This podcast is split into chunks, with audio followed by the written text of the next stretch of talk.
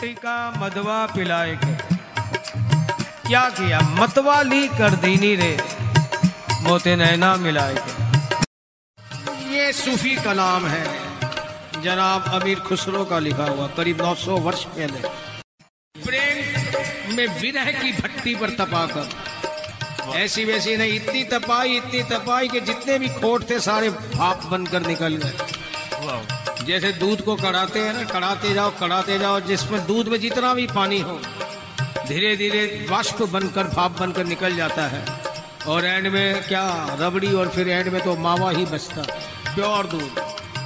तो उसने भी जब शुरुआत करता है, वो ऐसे ऐसे नहीं करता। जब वो परम करुणा वर्णालय कहलाता है तो विरह देता क्यों है? एकमात्र कारण यही कि प्रेम के अंदर बहुत मुमकिन है कि विकार बने रह जाएँ, सूक्ष्म कामनाएँ वासनाएँ रह जाएँ, लेकिन विरह देने का मतलब कि विरह की अग्नि क्या करती है? कि जो खोट होता है उसे तो जला देती है। और जो खरा रह जाता है वो और निखर आता है। ये सामर्थ्य वीर की अग्नि में ही है। अंतकरण की जो बुराइयाँ हैं विषय विकार है वासनाएँ हैं उन्हें जला देती है ये अग्नि। और जितने भी सतोगुण हैं, उन्हें और उभार देती है। उनमें और दिखार आ जाता है, यानी निरर्थक जल जाता है और सार्थक और उभर जाता है। वीरय भी तीन तरह के गए